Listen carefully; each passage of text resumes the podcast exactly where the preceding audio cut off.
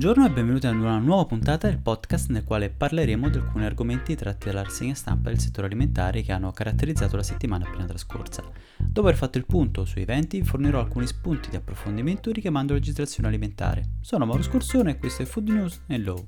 Nella puntata tratteremo dei consumatori infedeli, di cosa interessa e come utilizzare i claim senza incorrere in sanzioni. Ora la sigla e si inizia.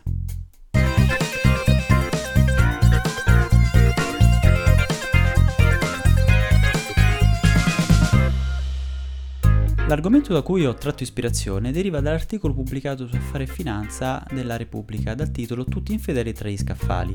Brain Company con GFK tratteggiano le abitudini di acquisto nel largo consumo sulla base dell'osservazione di 10.000 famiglie italiane in tre anni. Solo il 2% dei clienti non tradisce la marca preferita. Già da queste poche righe si intuisce come i consumatori mutino con il tempo. Mi ricordo da piccolo quando si compravano solo alcuni brand, forse grazie anche alla pubblicità, perché esistevi solo se ti vedevo in televisione o sui giornali. Poi con i discount la situazione è andata via via mutando. Per chi oggi ha 40 anni, come il sottoscritto, si ricorderà sicuramente della pubblicità di una nota marca di cioccolatini. Ambrogio, sai sempre anticiparmi. Ferrero Rocher soddisfa la voglia di buono e alzi la mano chi ha desiderato avere un ambrogio che ci portasse i dolci o ha desiderato avere il pulsante in macchina con la piramide di cioccolatini o ancora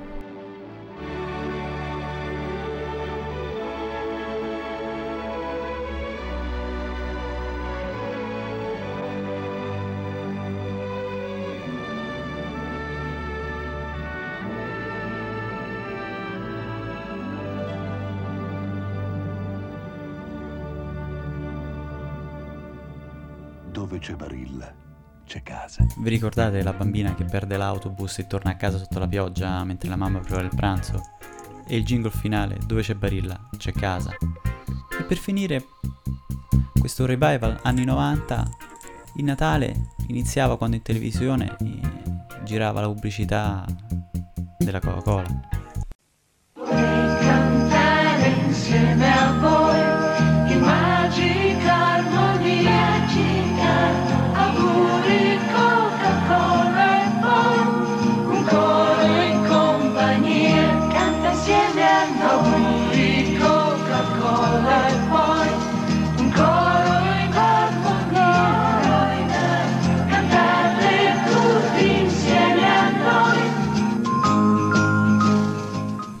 Pubblicità guidava gli acquisti e non possiamo dire che oggi la situazione sia cambiata, però abbiamo molti più strumenti con i quali fare pubblicità o essere interessati dalla pubblicità. Dal lavoro Conrad Censis dal titolo I miti dei consumi, il consumo dei miti, il nuovo immaginario degli italiani, pubblicato a gennaio, emerge che in un anno 23,7 milioni di persone hanno acquistato un prodotto perché ne hanno visto o sentito la pubblicità in tv, radio, giornali, riviste. 18 milioni perché ne hanno visto o sentito la pubblicità sui social, Facebook o Instagram, 7,7 milioni perché consigliati da un influencer su blog o social media e 6,8 milioni perché consigliati da una celebrity. Questo comporta che sempre più i consumatori sono influenzati da molteplici fattori e per questo il 90% dei consumatori non è fedele a una sola marca, anzi più acquista solitamente quel determinato prodotto più tende a avere la marca. Come è mutato il consumatore in questi anni? Ce lo dice lo studio Censis Conad, che delinea un consumatore che in parte discerne dai flussi informativi, viene guidato dal cuore o dall'istinto, autonomo, privilegiando quello che possa gratificarlo. Gratificazione soggettiva che non si tramuta solo in bene proprio, ma anche verso il pianeta o verso la collettività. Inoltre, è maggiormente propenso a provare le novità, quasi un consumatore su due. Almeno questo ci dice la ricerca condotta dall'osservatorio Immagino di GS1 e Nielsen. Nuovo, o meglio ancora novità, è il claim che più viene scelto se rilevato sulle confezioni dei prodotti, un giro di affari di oltre 2,6 miliardi di euro che nel 2018 ha registrato una crescita del 7,6% rispetto al 2017. Questi claim distaccano molti altri, quali ad esempio nuova formula o nuova confezione o in regressione il claim nuovo gusto. Apprezzatissimo l'indicazione nuovo formato, presente su di un paniere di 129 prodotti che valgono oltre 93 milioni di euro, con una crescita del 41,5% rispetto al 2017. Per dare altri dati e comprendere cosa effettivamente sceglie il consumatore, il claim riferito ai free from, quindi ad esempio senza lattosio, è scelto tra i clienti Conad con una crescita in valore di più 0,8% o le farine a base di cereali il superfood con un aumento del 3,1%, con una punta del 30,2% per le paste vegetali.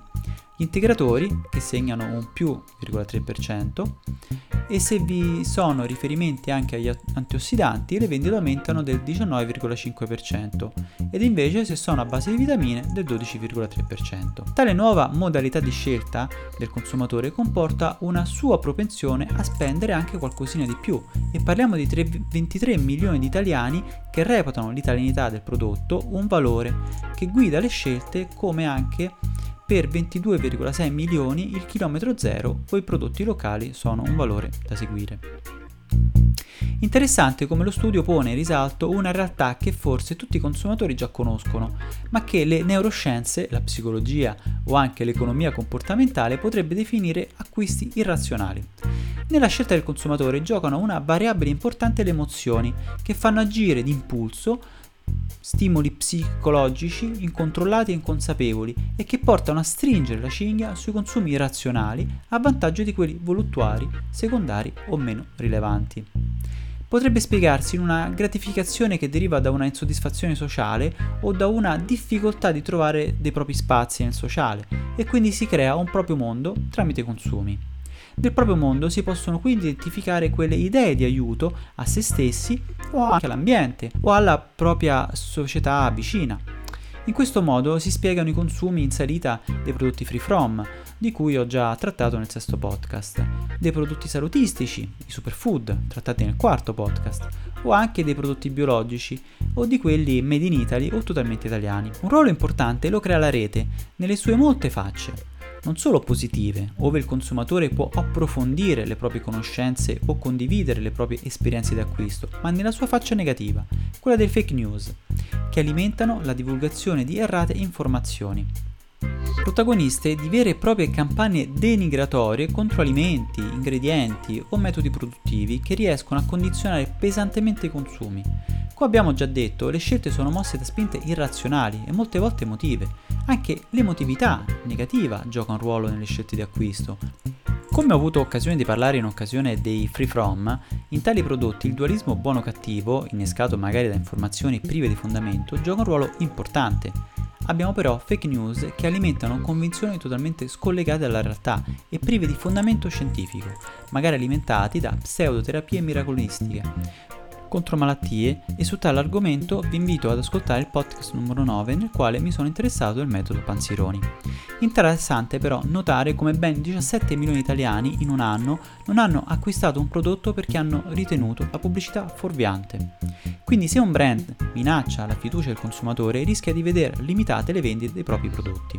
Se poi consideriamo che in media il 64% degli italiani utilizza internet per cercare informazioni su aziende e prodotti, è sicuramente importante curare la propria immagine aziendale evitando di essere oggetto sia di fake news o di campagne comunicative fuorvianti o essere sanzionati per pubblicità ingannevole perché ne resterà sicuramente traccia nella rete.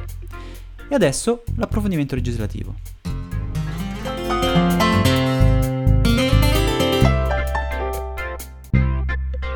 Quando dobbiamo approcciare la materia dei claim pubblicitari nel settore alimentari, c'è sempre uno scontro diretto tra l'ufficio commerciale, che vorrebbe poter vantare di tutto e di più, e l'ufficio qualità aziendale, che invece si scontra con le regole base definite all'articolo 7 del regolamento 1169 del 2011.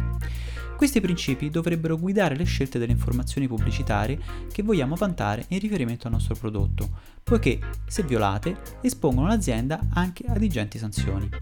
Le informazioni in etichetta non devono indurre in errore per quanto riguarda le caratteristiche dell'alimento e in particolare la natura, l'identità, le proprietà, la composizione, la quantità, la durata di conservazione, il paese di origine o luogo di provenienza, il metodo di fabbricazione o di produzione.